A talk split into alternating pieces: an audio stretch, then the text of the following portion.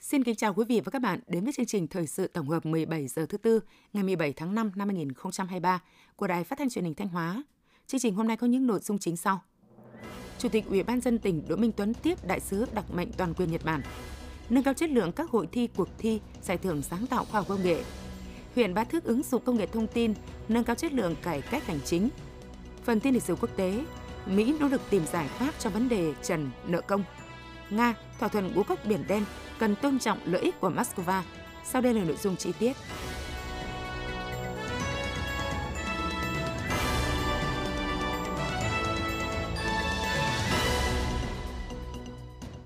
Ngày 17 tháng 5, đồng chí Đỗ Minh Tuấn, Phó Bí thư tỉnh ủy, Chủ tịch Ủy ban nhân dân tỉnh đã tiếp ngài Yamada Takio, đại sứ đặc mệnh toàn quyền Nhật Bản tại Việt Nam, đang có chuyến thăm và làm việc tại Thanh Hóa. Phóng viên Hữu Đại thừa tin. Ngài Yamada Takio, đại sứ đặc mệnh toàn quyền Nhật Bản tại Việt Nam, trân trọng cảm ơn sự đón tiếp trọng thị của Chủ tịch Ủy ban dân tỉnh Thanh Hóa đối với đoàn. Đặc biệt, cảm ơn sự phối hợp tạo điều kiện, giúp đỡ của tỉnh Thanh Hóa với Đại sứ quán Nhật Bản, Bộ Ngoại giao Việt Nam để tổ chức thành công các sự kiện kỷ niệm 50 năm thiết lập quan hệ ngoại giao Việt Nam-Nhật Bản tại tỉnh Thanh Hóa. Các chuỗi hoạt động trong sự kiện đã được các chính khách và doanh nghiệp Nhật Bản tham gia đoàn đánh giá cao, tạo ấn tượng sâu sắc về sự tươi đẹp và hiếu khách của Thanh Hóa, mở ra nhiều cơ hội hợp tác đầu tư, giao lưu văn hóa, giao lưu nhân dân giữa hai bên. Đại sứ đặc mệnh toàn quyền Nhật Bản tại Việt Nam cũng cảm ơn tỉnh Thanh Hóa luôn tạo điều kiện giúp đỡ các doanh nghiệp Nhật Bản đầu tư kinh doanh, đồng thời cho biết các doanh nghiệp của Nhật Bản đánh giá cao môi trường đầu tư kinh doanh tại Thanh Hóa, nhất là sự chân thành cầu thị của lãnh đạo tỉnh với các nhà đầu tư. Chính vì vậy, với các nhà đầu tư Nhật Bản, Thanh Hóa luôn là một trong những lựa chọn hàng đầu khi tìm hiểu, lựa chọn đầu tư tại Việt Nam. Chủ tịch Ủy ban dân tỉnh Đỗ Minh Tuấn trân trọng cảm ơn tình cảm của ngài Yamada Takio, đại sứ đặc mệnh toàn quyền Nhật Bản tại Việt Nam đã dành cho tỉnh Thanh Hóa, nhất là sự giúp đỡ phối hợp của Đại sứ quán Nhật Bản với Thanh Hóa để tổ chức các sự kiện kết nối Thanh Hóa Nhật Bản kỷ niệm 50 năm thiết lập quan hệ ngoại giao Việt Nam Nhật Bản. Chủ tịch Ủy ban dân tỉnh Thanh Hóa khẳng định những tình cảm, nỗ lực của ngài đại sứ và đại sứ quán Nhật Bản đã biến mối quan hệ hữu nghị hợp tác giữa hai quốc gia Việt Nam Nhật Bản nói chung và giữa tỉnh Thanh Hóa với các đối tác Nhật Bản nói riêng thành những công việc kết quả cụ thể, đóng góp quan trọng vào sự phát triển của mỗi bên. Lãnh đạo tỉnh Thanh Hóa cam kết luôn chào đón, ủng hộ, sẵn sàng hợp tác với các nhà đầu tư nói chung, các nhà đầu tư Nhật Bản nói riêng đến khảo sát, tìm hiểu môi trường đầu tư tại Thanh Hóa. Chủ tịch Ủy ban dân tỉnh cũng mong muốn ngài đại sứ và đại sứ quán Nhật Bản tại Việt Nam tiếp tục hỗ trợ Thanh Hóa trong việc kết nối với các nhà đầu tư, giới thiệu tiềm năng nổi trội của Thanh Hóa tới các nhà đầu tư Nhật Bản để tiếp tục làm sâu sắc hơn mối quan hệ truyền thống tốt đẹp giữa Thanh Hóa và các nhà đầu tư Nhật Bản. Tiếp tục chương trình thăm và làm việc tại Thanh Hóa, ngày 17 tháng 5, đoàn công tác Hội đồng thành phố Seong Nam tỉnh Gyeonggi Hàn Quốc do ngài Park Quang Sun, Chủ tịch Hội đồng thành phố làm trưởng đoàn đã thăm và làm việc tại ban quản lý khu kinh tế Nghi Sơn và các khu công nghiệp tỉnh Thanh Hóa. Tiếp và làm việc với đoàn công tác có các đồng chí Ủy viên Ban Thường vụ tỉnh ủy, Lê Tiến Lam, Phó Chủ tịch Thường trực Hội đồng Nhân dân tỉnh, Nguyễn Tiến Hiệu, trưởng ban quản lý khu kinh tế Nghi Sơn và các khu công nghiệp tỉnh Thanh Hóa, phóng viên Đình Hà đưa tin. Tại buổi làm việc, đồng chí Nguyễn Tiến Hiệu, trưởng ban quản lý khu kinh tế Nghi Sơn và các khu công nghiệp tỉnh Thanh Hóa, giới thiệu về hạ tầng trong khu kinh tế Nghi Sơn, gồm hệ thống cảng biển, các công trình bệnh viện, nhà ở cho các chuyên gia rất thuận lợi cho các nhà đầu tư trong và ngoài nước. Hiện trong khu kinh tế Nghi Sơn đã thu hút được nhiều dự án lớn của các nhà đầu tư, trong đó có các doanh nghiệp lớn của Hàn Quốc. Tính đến nay, khu kinh tế Nghi Sơn và các khu công nghiệp đã thu hút được 711 dự án, gồm 642 dự án đầu tư trong nước với tổng vốn đăng ký đầu tư 176.177 tỷ đồng, 69 dự án đầu tư nước ngoài với tổng vốn đăng ký đầu tư trên 13,5 tỷ đô la Mỹ. Bên cạnh hạ tầng được đầu tư đồng bộ và thuận lợi, về vị trí địa lý, tỉnh Thanh Hóa đã ban hành nhiều chính sách cởi mở, ưu đãi tối đa và tích cực cải cách thủ tục hành chính, tạo điều kiện tốt nhất để nhà đầu tư hoạt động trên địa bàn tỉnh. Đồng chí trưởng ban quản lý khu kinh tế Nghi Sơn và các khu công nghiệp tỉnh mong muốn sau chương trình thăm và làm việc tại Thanh Hóa, đoàn công tác của Hội đồng thành phố sông Nam sẽ giới thiệu về tiềm năng thế mạnh của Thanh Hóa đến các doanh nghiệp của địa phương để các doanh nghiệp biết và thực hiện các hoạt động đầu tư vào Thanh Hóa. Thay mặt đoàn công tác, Ngài Park Quang Sun, Chủ tịch Hội đồng thành phố sông Nam, cảm ơn sự đón tiếp chu đáo trọng thị mà lãnh đạo tỉnh Thanh Hóa, lãnh đạo khu kinh tế Nghi Sơn và các khu công nghiệp Thanh Hóa dành cho đoàn, đánh giá cao về hạ tầng và những lợi thế của khu kinh tế Nghi Sơn – ngài Chủ tịch Hội đồng thành phố Seoul Nam khẳng định Thanh Hóa hứa hẹn sẽ là điểm đến đầy tiềm năng đối với các nhà đầu tư của Hàn Quốc. Việc tỉnh Thanh Hóa đã tạo mọi điều kiện thuận lợi cho các nhà đầu tư Hàn Quốc hoạt động sản xuất kinh doanh trong thời gian qua là minh chứng cao nhất cho chủ trương và chính sách ưu đãi để thu hút các nhà đầu tư đến với tỉnh Thanh Hóa. Và chính những nhà đầu tư đang làm ăn hiệu quả tại Thanh Hóa sẽ là cầu nối thông tin quan trọng đến các doanh nghiệp khác của Hàn Quốc. Trên cơ sở những thông tin có được từ chuyến thăm và làm việc này, đoàn công tác của Hội đồng thành phố sông Nam sẽ khuyến cáo các doanh nghiệp của địa phương tìm hiểu và tìm kiếm cơ hội đầu tư tại Thanh Hóa trong thời gian tới. Trong chương trình thăm và làm việc tại Thanh Hóa, đoàn công tác Hội đồng thành phố sông Nam đã đi thăm cơ sở chế biến sâu các sản phẩm từ rau má tại thị trấn Quảng Sương, thăm thực tế tại nhà máy nhiệt điện Nghi Sơn 2 là nhà máy có tập đoàn Kepco đầu tư và thăm cảng quốc tế Nghi Sơn ngày 17 tháng 5, đoàn kiểm tra số 2057 của Ban Thường vụ tỉnh ủy do đồng chí Phạm Thị Thanh Thủy, Ủy viên Ban Thường vụ, trưởng Ban dân vận tỉnh ủy, Chủ tịch Ủy ban Mặt trận Tổ quốc tỉnh làm trưởng đoàn đã làm việc với Ban Thường vụ huyện ủy Triệu Sơn để thông qua dự thảo báo cáo kiểm tra công tác lãnh đạo chỉ đạo thực hiện nghị quyết số 25 ngày 3 tháng 6 năm 2013 của Ban chấp hành Trung ương Đảng khóa 11 về tăng cường và đổi mới sự lãnh đạo của Đảng đối với công tác dân vận trong tình hình mới. Qua kiểm tra việc lãnh đạo chỉ đạo thực hiện nghị quyết số 25 tại Ban Thường vụ huyện ủy Triệu Sơn cho thấy, trong 10 năm qua, huyện đã tập trung lãnh đạo chỉ đạo các đảng bộ, tri bộ, các ban ngành đoàn thể tăng cường công tác phối hợp, triển khai thực hiện có hiệu quả nghị quyết số 25 gắn với việc triển khai các nghị quyết quy định, kết luận về công tác dân vận và thực hiện quy chế dân chủ ở cơ sở. Bốn mục tiêu, năm quan điểm của nghị quyết 25 đã được huyện nghiêm túc thực hiện, trong đó tập trung vào việc tăng cường và đổi mới sự lãnh đạo của Đảng đối với công tác dân vận trong tình hình mới – tập hợp vận động nhân dân thực hiện tốt các chủ trương của Đảng, chính sách pháp luật của nhà nước, phát huy sức mạnh to lớn của nhân dân, tạo phong trào cách mạng rộng lớn xây dựng bảo vệ Tổ quốc. Qua việc triển khai thực hiện nghị quyết số 25, công tác dân vận trên địa bàn huyện có chuyển biến tích cực, hoạt động của mặt trận Tổ quốc, các đoàn thể có nhiều đổi mới. Nhân dân đồng thuận tin tưởng vào sự lãnh đạo của cấp ủy Đảng, chính quyền địa phương. Tại hội nghị, các đại biểu đã chỉ ra một số hạn chế trong việc lãnh đạo chỉ đạo thực hiện nghị quyết 25 của Ban Thường vụ huyện ủy Triệu Sơn, đó là việc đôn đốc bổ sung các văn bản mới về công tác dân vận còn chậm. Việc phối hợp thực hiện công tác dân vận của một số cơ sở có lúc, có thời điểm còn chưa chặt chẽ. Công tác tuyên truyền vận động chậm đổi mới, chất lượng sinh hoạt các chi đội, đoàn thể còn hạn chế. Phát biểu kết luận hội nghị, đồng chí trưởng ban dân vận tỉnh ủy, chủ tịch ủy ban mặt trận tổ quốc tỉnh Phạm Thị Thanh Thủy ghi nhận đánh giá cao việc lãnh đạo chỉ đạo triển khai thực hiện nhiệm vụ công tác dân vận trên địa bàn huyện Triệu Sơn, nhất là việc cụ thể hóa nghị quyết 25, các chỉ thị nghị quyết của trung ương của tỉnh một cách nghiêm túc, bài bản, sáng tạo, linh hoạt nhằm đưa nghị quyết vào cuộc sống. Đồng chí cũng thẳng thắn chỉ ra những hạn chế tồn tại trong quá trình thực hiện nghị quyết số 25 ở cơ sở, đồng thời đề nghị Ban Thường vụ huyện ủy cần nghiêm túc tiếp thu, đề ra các giải pháp thực hiện hiệu quả nghị quyết số 25 và các chỉ thị nghị quyết khác trên địa bàn huyện, tăng cường công tác kiểm tra, giám sát để việc triển khai thực hiện nghị quyết một cách bài bản, nghiêm túc, chất lượng nhất. Đồng chí trưởng ban dân vận tỉnh ủy, chủ tịch Ủy ban Mặt trận Tổ quốc tỉnh đề nghị Ban Thường vụ huyện ủy Triệu Sơn cần sớm ban hành và tổ chức thực hiện quy chế làm việc theo quy định huy động trách nhiệm của cả hệ thống chính trị, các cơ quan nhà nước, chính quyền các cấp và mỗi cán bộ trong việc thực hiện công tác dân vận trên địa bàn huyện, từ đó nêu cao tinh thần trách nhiệm, tạo sự đồng thuận của nhân dân trong thực hiện các mục tiêu phát triển kinh tế xã hội của địa phương. Ngày 17 tháng 5, Ủy ban dân tỉnh tổ chức hội nghị nghe báo cáo phương án kế hoạch chuẩn bị cho kỳ thi tuyển sinh vào lớp 10 trung học phổ thông năm học 2023-2024 và kỳ thi tốt nghiệp trung học phổ thông năm 2023 đồng chí Đầu Thanh Tùng, Phó Chủ tịch Ủy ban dân tỉnh, trưởng ban chỉ đạo cấp tỉnh kỳ thi tuyển sinh vào lớp 10 trung học phổ thông năm học 2023-2024 và kỳ thi tốt nghiệp trung học phổ thông năm 2023 chủ trì hội nghị, phóng viên Hương Quỳnh đưa tin. Theo kế hoạch, kỳ thi tuyển sinh vào lớp 10 trường Trung học phổ thông chuyên Lam Sơn sẽ diễn ra vào ngày 26 và 27 tháng 5 năm 2023 kỳ thi tuyển sinh lớp 10 trung học phổ thông công lập và lớp 10 trung học phổ thông dân tộc nội trú sẽ diễn ra trong 2 ngày, mùng 9 và mùng 10 tháng 6. Điểm mới của kỳ thi tuyển sinh lớp 10 trung học phổ thông công lập năm nay là thí sinh được đăng ký tối đa 2 nguyện vọng, trong đó nguyện vọng 2 phải vào các trường trên cùng địa bàn với nguyện vọng 1. Kỳ thi tốt nghiệp trung học phổ thông năm 2023 được tổ chức từ ngày 27 đến 30 tháng 6. Tỉnh Thanh Hóa sẽ tổ chức một hội đồng thi do Sở Giáo dục và Đào tạo chủ trì, gồm 75 điểm thi với hơn 1.580 phòng thi. Năm nay toàn tỉnh có gần 36.500 thí sinh đăng ký dự thi, dự kiến điều động khoảng 6.200 cán bộ tham gia coi thi. Phó Chủ tịch Ủy ban nhân dân tỉnh Đầu Thanh Tùng, trưởng ban chỉ đạo cấp tỉnh kỳ thi tuyển sinh vào lớp 10 trung học phổ thông năm học 2023-2024 và kỳ thi tốt nghiệp trung học phổ thông năm 2023 thống nhất các nội dung trong phương án kế hoạch tổ chức các kỳ thi trên địa bàn tỉnh đồng thời yêu cầu các địa phương, sở ngành liên quan bám sát phương án, kế hoạch, hướng dẫn chỉ đạo của Ban chỉ đạo thi cấp tỉnh của Bộ Giáo dục và Đào tạo để triển khai tốt nhiệm vụ được giao. Riêng Sở Giáo dục và Đào tạo cần tiếp tục tăng cường tập huấn, chỉ đạo tổ chức tốt khâu coi thi, chấm thi, đảm bảo các kỳ thi diễn ra an toàn tuyệt đối.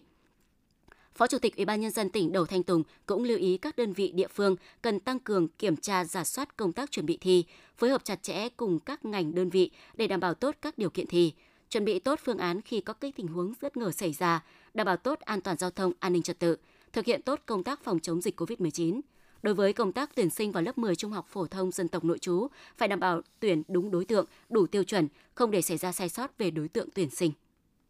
Ngày 17 tháng 5, đoàn công tác Ban dân tộc Hội đồng Nhân dân tỉnh do đồng chí Nguyễn Văn Hùng, Ủy viên Ban Thường vụ, trưởng Ban tổ chức tỉnh ủy, trưởng Ban dân tộc Hội đồng Nhân dân tỉnh làm trưởng đoàn, vừa giám sát về thực hiện quy hoạch bố trí sắp xếp ổn định dân cư các vùng thiên tai, đặc biệt khó khăn biên giới trên địa bàn huyện Quan Hóa giai đoạn 2018-2022. Tin của phóng viên Khánh Hòa. Trước khi làm việc với lãnh đạo huyện Quan Hóa, đoàn công tác Ban dân vận Hội đồng Nhân dân tỉnh đã giám sát thực tế tại khu tái định cư Bản Lờ, xã Nam Động – trong giai đoạn 2018-2022, huyện Quan Hóa đã bám sát mục tiêu nội dung chương trình của chính phủ, của tỉnh gắn với tình hình thực tế trên địa bàn và đề xuất Ủy ban nhân dân tỉnh bố trí kinh phí để triển khai đề án sắp xếp ổn định dân cư, khu vực có nguy cơ xảy ra lũ ống, lũ quét, sạt lở đất tại các xã.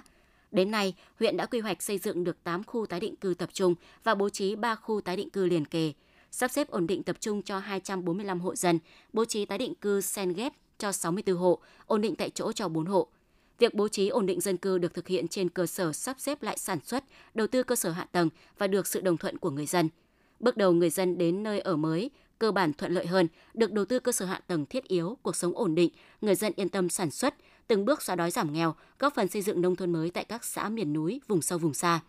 Tuy nhiên, việc bố trí đất ở và đất sản xuất cho các hộ dân tái định cư ở huyện Quan Hóa còn nhiều khó khăn do địa hình miền núi độ dốc cao, đất ở khan hiếm nhiều vị trí bố trí tái định cư chưa có trong quy hoạch sử dụng đất nên phải tiến hành điều chỉnh quy hoạch. Chính sách hỗ trợ cho các hộ dân di rời còn thấp, chưa có chính sách hỗ trợ về ổn định đời sống, trong khi tỷ lệ hộ nghèo ở các khu sắp xếp ổn định dân cư còn cao, đời sống còn nhiều khó khăn.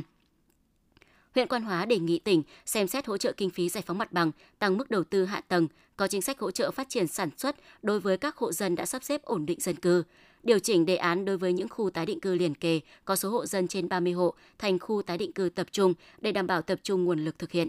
Tại buổi giám sát, các đại biểu đã phân tích nguyên nhân của những khó khăn hạn chế trong thực hiện quy hoạch bố trí sắp xếp ổn định dân cư vùng thiên tai tại huyện Quan Hóa thời gian qua, đồng thời đóng góp đề xuất nhiều giải pháp thiết thực để tổ chức thực hiện có hiệu quả trong thời gian tới.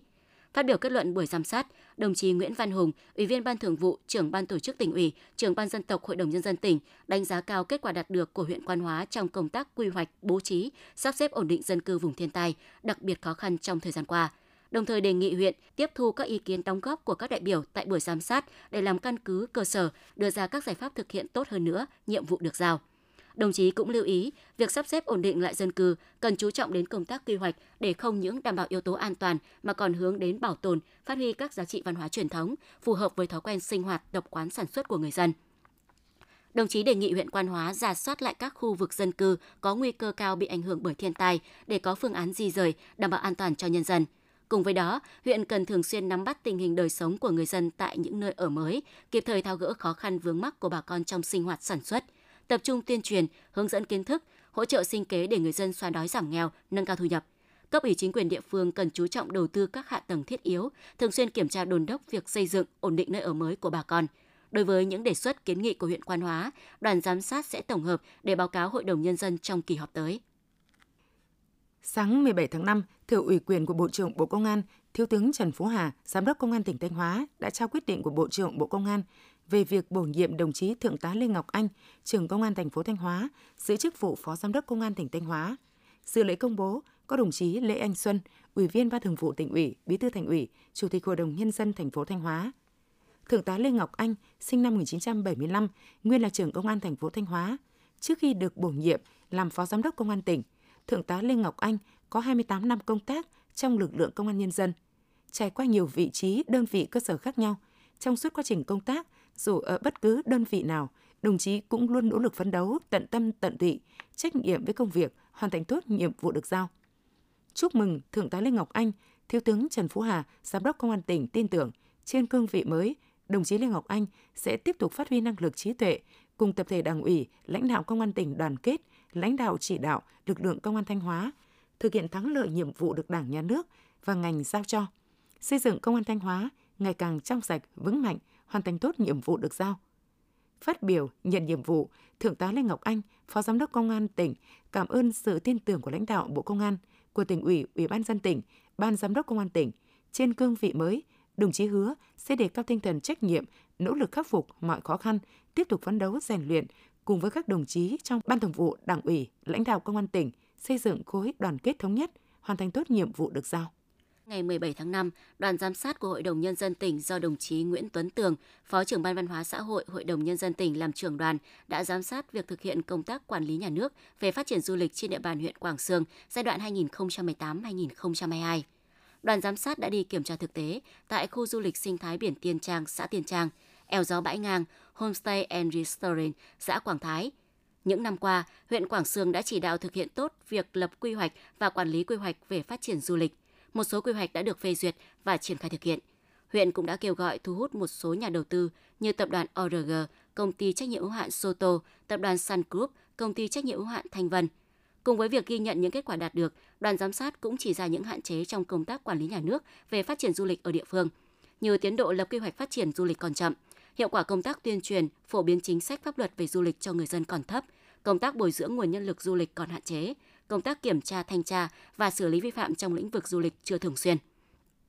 Kết luận buổi giám sát, đồng chí Nguyễn Tuấn Tường, Phó trưởng Ban Văn hóa Xã hội, Hội đồng Nhân dân tỉnh đề nghị huyện Quảng Sương tiếp tục tăng cường công tác quản lý nhà nước về quy hoạch thực hiện quy hoạch các dự án phát triển du lịch, tránh tình trạng người dân phát triển du lịch tự phát, phá vỡ cảnh quan thiên nhiên, chú trọng hơn nữa công tác đảm bảo an toàn cho du khách, tăng cường thu hút các nguồn vốn để đầu tư xây dựng các công trình giao thông, thiết chế văn hóa, thể thao, tôn tạo các di tích văn hóa lịch sử phục vụ phát triển du lịch.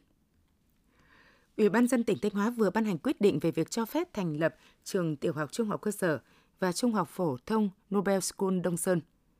Theo đó, địa điểm của trường tiểu học trung học cơ sở và trung học phổ thông Nobel School Đông Sơn được đặt tại khu phố Thống Nhất, thị trấn Rừng Thông, huyện Đông Sơn, tỉnh Thanh Hóa. Trường có quy mô 24 lớp, gồm 10 lớp tiểu học, 8 lớp trung học cơ sở và 6 lớp trung học phổ thông.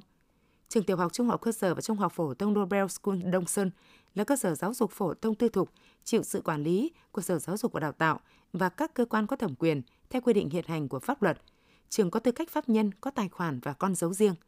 Trường hoạt động theo quy định tại thông tư số 40 của Bộ trưởng Bộ Giáo dục Đào tạo, ban hành quy chế tổ chức hoạt động của trường tiểu học, trường trung học cơ sở, trường trung học phổ thông và trường phổ thông có nhiều cấp học, loại hình tư thục và các quy định hiện hành của pháp luật.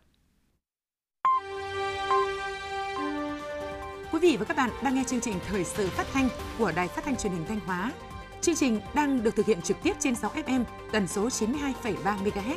Tiếp theo là những thông tin đáng chú ý mà phóng viên đài chúng tôi vừa cập nhật.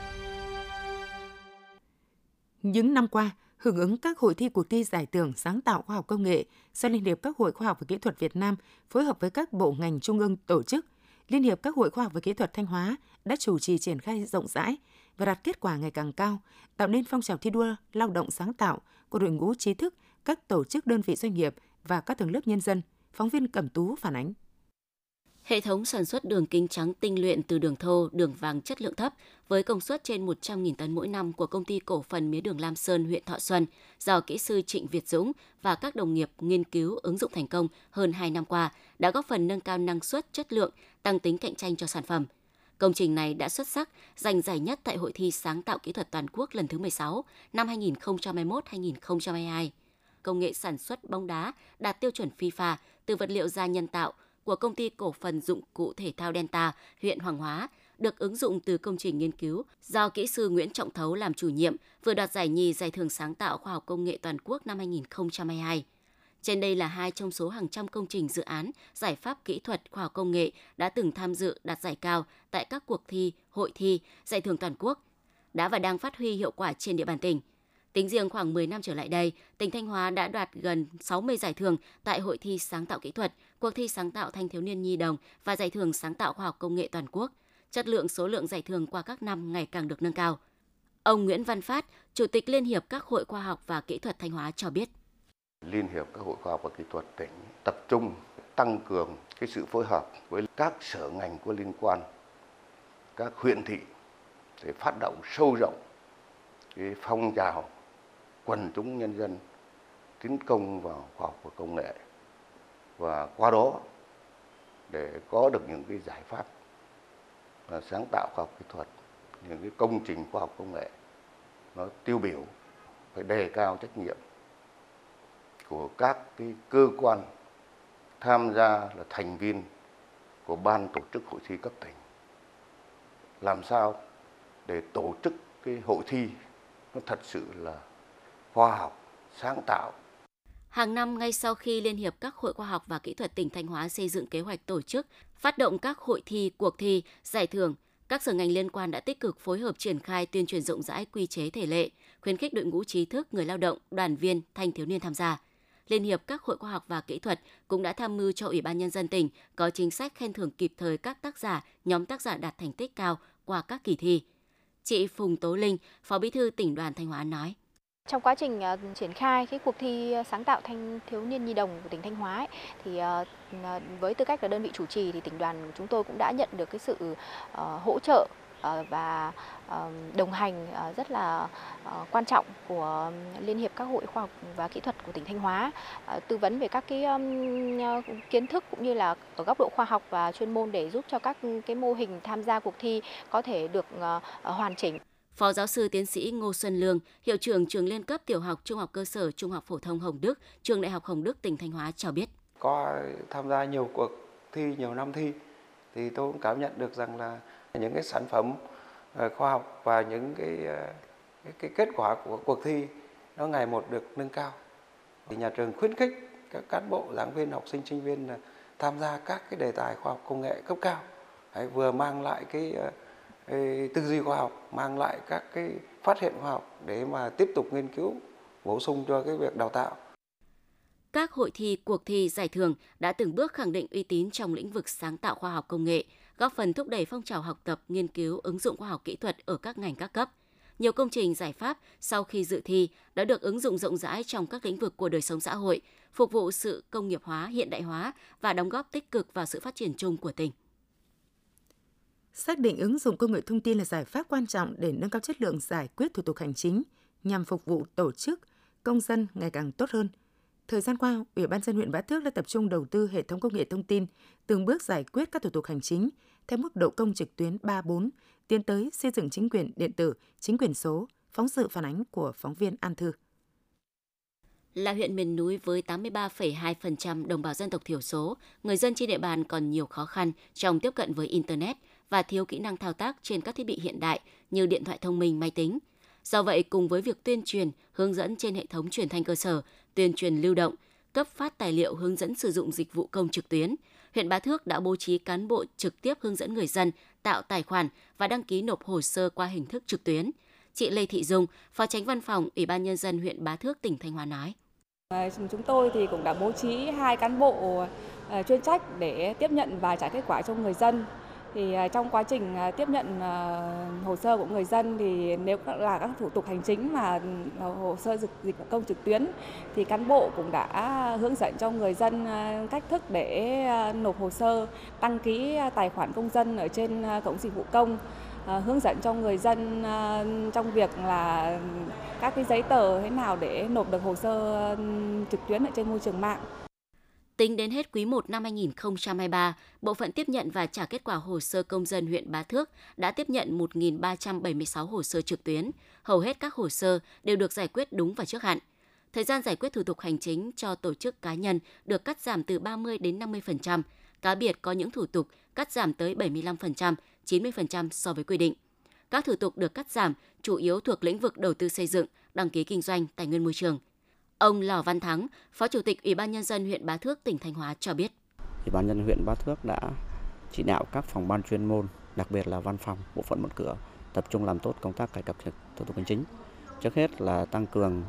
đầu tư cơ sở vật chất, trang thiết bị công nghệ thông tin và tập huấn được nâng cao trình độ công nghệ thông tin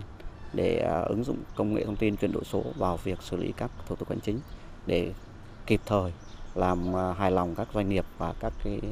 công dân có nhu cầu giao dịch tại bộ phận một cửa à, tập trung cơ sở vật chất để chuyển đổi số cho các huyện à, đặc biệt là các à, cho văn phòng huyện ủy ban nhân dân huyện và đặc biệt là các xã đang xây dựng nông thôn mới và tiếp theo là các xã khác trên địa bàn huyện.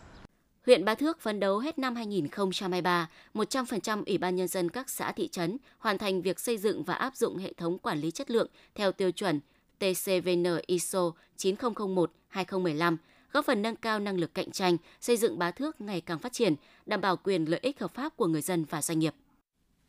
Những năm gần đây, sản xuất giấy đế, vàng mã xuất khẩu là thế mạnh của các doanh nghiệp chế biến lâm sản tại Quan Hóa, góp phần tiêu thụ sản lượng lớn chai luồng, tạo công an việc làm cho người dân địa phương. Tuy nhiên hiện tại, các doanh nghiệp này đang gặp khó khăn về thị trường xuất khẩu. Công ty trách nhiệm hữu hạn Duyệt Cường là doanh nghiệp duy nhất trên địa bàn huyện Quan Hóa có 100% vốn đầu tư nước ngoài, với 6 dây chuyển sản xuất và phân xưởng đóng gói sản phẩm, công suất hoạt động đạt 5.400 tấn một năm. Sản phẩm chính là vàng mã, giấy đế, xuất khẩu sang Đài Loan. Từ đầu năm đến nay, doanh nghiệp hoạt động cầm chừng, không có lãi do nhu cầu của thị trường Đài Loan đã giảm 20% so với cùng kỳ năm ngoái. Ông Lê Minh Tiến, giám đốc điều hành công ty trách nhiệm hữu hạn Duyệt Cường, huyện Quan Hóa, tỉnh Thanh Hóa cho biết. Năm nay về đơn hàng thì có giảm hơn năm ngoái, đến bây giờ thì nó chỉ đạt khoảng 80% so với năm ngoái thôi. Vì nó nhiều yếu tố nó ảnh hưởng đến đơn hàng lắm. Nhưng mà về cái để mà ổn định việc làm thì công nhân thì vẫn việc làm vẫn tương đối ổn định. Nhưng mà về cái thu nhập thêm để mà tăng ca để mà thêm cái tiền bên ngoài thì nó sẽ kém hơn rất nhiều. Hiện nay Quan Hóa có 6 cơ sở chế biến giấy đế và vàng mã, xuất khẩu sang thị trường duy nhất là Đài Loan. Công ty trách nhiệm hữu hạn Duyệt Cường và hợp tác xã chế biến lâm sản hợp phát vừa sản xuất vừa trực tiếp xuất khẩu sản phẩm, bốn doanh nghiệp còn lại làm gia công cho hai doanh nghiệp này. Sản lượng xuất khẩu của công ty trách nhiệm hữu hạn Duyệt Cường và hợp tác xã chế biến lâm sản hợp phát đều giảm 20% so với cùng kỳ, ảnh hưởng trực tiếp đến các cơ sở gia công, khiến thời gian hoạt động của các cơ sở này chỉ còn 10 đến 15 ngày một tháng so với 20 đến 25 ngày một tháng trước kia. Thu nhập bình quân của người lao động giảm từ 6 triệu đồng một tháng xuống còn 4,5 triệu đồng một tháng – một số doanh nghiệp hợp tác xã sau quá trình tạm dừng sản xuất từ năm 2021 đến nay chuẩn bị đủ điều kiện để hoạt động trở lại nhưng không có đơn đặt hàng. Ông Lê Văn Bình, Chủ tịch Hội đồng Quản trị Hợp tác xã chế biến lâm sản Sông Mã cho biết. Sau 2 năm bây giờ mới xây dựng xong, khi được nhà à, tỉnh cấp phép cho thì lại khó khăn nữa là bây giờ thứ nhất là vốn lưu động, cái thứ hai là cái mà khó khăn nữa là cái mà khách hàng khi mình đã bỏ hơn 2 năm nay rồi hơn 2 năm rồi thì bây giờ mình lại phải tìm lại thị trường và khách hàng mà trong bối cảnh bây giờ là thị trường là cũng nói về cái giấy đế này là cũng rất ảm đạm. Về nguyên nhân dẫn đến khó khăn về thị trường, các doanh nghiệp lý giải do năm nay có một tháng nhuận nên nhu cầu về sản phẩm vàng mã thấp hơn so với các năm thường và sau đại dịch COVID-19, kinh tế khó khăn khiến người dân bản xứ chi tiêu ít hơn. Bên cạnh đó, các doanh nghiệp còn gặp khó bởi giá nguyên liệu đầu vào tăng nhưng giá sản phẩm xuất khẩu vẫn giữ nguyên. Giải pháp trước mắt của các doanh nghiệp hợp tác xã chế biến lâm sản trên địa bàn huyện Quan Hóa là tiếp tục hỗ trợ thu nhập cho công nhân để duy trì sản xuất, cải thiện cơ sở vật chất, nâng cao chất lượng sản phẩm, giữ vững thị trường truyền thống, đồng thời tìm kiếm thêm các thị trường mới. Căn cứ vào kết quả chấm điểm đánh giá, Ủy ban dân huyện Thạch Thành đã công nhận 4 sản phẩm đạt chuẩn ô cốp 3 sao năm 2023, gồm cam vi giang, thị trấn Vân Du, gạo nếp hạt cao phú quý, hợp tác xã dịch vụ kinh doanh nông nghiệp Thạch Đồng, xã Thạch Đồng, bánh lá Tiến Hưng, xã Thạch Định, giò lụa Cường Tâm, xã Thành Hưng. Đây là đợt xét công nhận sản phẩm 3 sao đầu tiên năm 2023 của huyện Thạch Thành, được thực hiện dựa trên bộ tiêu chí theo quyết định số 148 của Thủ tướng Chính phủ – Huyện Thạch Thành cũng là đơn vị cấp huyện đầu tiên của tỉnh Thanh Hóa thực hiện đánh giá xếp hạng sản phẩm ô cốp theo quy định phân cấp đánh giá, công nhận sản phẩm ô cốp tại quyết định số 148 của Thủ tướng Chính phủ. Việc công nhận sản phẩm ô cốp là cơ hội để các sản phẩm khẳng định thương hiệu, nâng cao giá trị kinh tế, đồng thời tiếp tục tạo động lực để các doanh nghiệp, hợp tác xã, hộ sản xuất kinh doanh nâng cao trách nhiệm, năng lực sản xuất, đưa thêm nhiều sản phẩm uy tín phục vụ thị trường – Đến nay, huyện Thạch Thành đã có 13 sản phẩm ô cốp được công nhận đạt tiêu chuẩn 3 sao. Ngày 17 tháng 5, Liên đoàn Lao động huyện Ngọc Lặc đã tổ chức Đại hội Công đoàn huyện lần thứ 10, nhiệm kỳ 2023-2028. Dự đại hội có đại diện lãnh đạo Liên đoàn Lao động tỉnh. Nhiệm kỳ qua, các cấp công đoàn huyện đã chủ động sáng tạo đổi mới nội dung và phương thức hoạt động, trao gần 20.000 xuất quà cho công nhân viên chức lao động có hoàn cảnh đặc biệt khó khăn, còn đoàn viên người lao động bị bệnh hiểm nghèo, khuyết tật với tổng số tiền trên 4 tỷ đồng – hỗ trợ 9 đoàn viên làm mới và sửa nhà, máy ấm công đoàn trị giá 355 triệu đồng. Tổ chức ký kết được hai chương trình phối hợp cung cấp sản phẩm dịch vụ với mức giá ưu đãi, làm lợi cho đoàn viên hơn 1 tỷ đồng. Các phong trào thi đua yêu nước tiếp tục đổi mới, thu hút đông đảo cán bộ đoàn viên cho công nhân viên chức lao động tham gia với nhiều cách làm hiệu quả. Trong nhiệm kỳ 2017-2023, toàn huyện có 257 tập thể và 826 cá nhân đã được các ngành các cấp và tổ chức công đoàn ghi nhận và khen thưởng. Liên đoàn Lao động huyện được Tổng Liên đoàn Lao động Việt Nam tặng bằng khen. Trong nhiệm kỳ tới, Liên đoàn Lao động huyện Ngọc Lặc sẽ tiếp tục xây dựng tổ chức công đoàn các cấp vững mạnh toàn diện, nâng cao vai trò đại diện, bảo vệ quyền lợi ích hợp pháp, chính đáng cho đoàn viên công nhân viên chức lao động, xứng đáng là lực lượng tiên phong trong thực hiện nhiệm vụ phát triển kinh tế xã hội của địa phương. Với tinh thần nghiêm túc, trách nhiệm cao, đại hội đã bầu ra Ban chấp hành Liên đoàn Lao động huyện Ngọc Lặc khóa 10 gồm 15 đồng chí, bầu đoàn đại biểu tham dự Đại hội Công đoàn tỉnh Thanh Hóa lần thứ 20, nhiệm kỳ 2023-2028. Quý vị và các bạn vừa theo dõi chương trình Thời sự phát thanh trong tỉnh của Đài Phát thanh và Truyền hình Thanh Hóa. Tiếp ngay sau đây là phần tin thời sự quốc tế.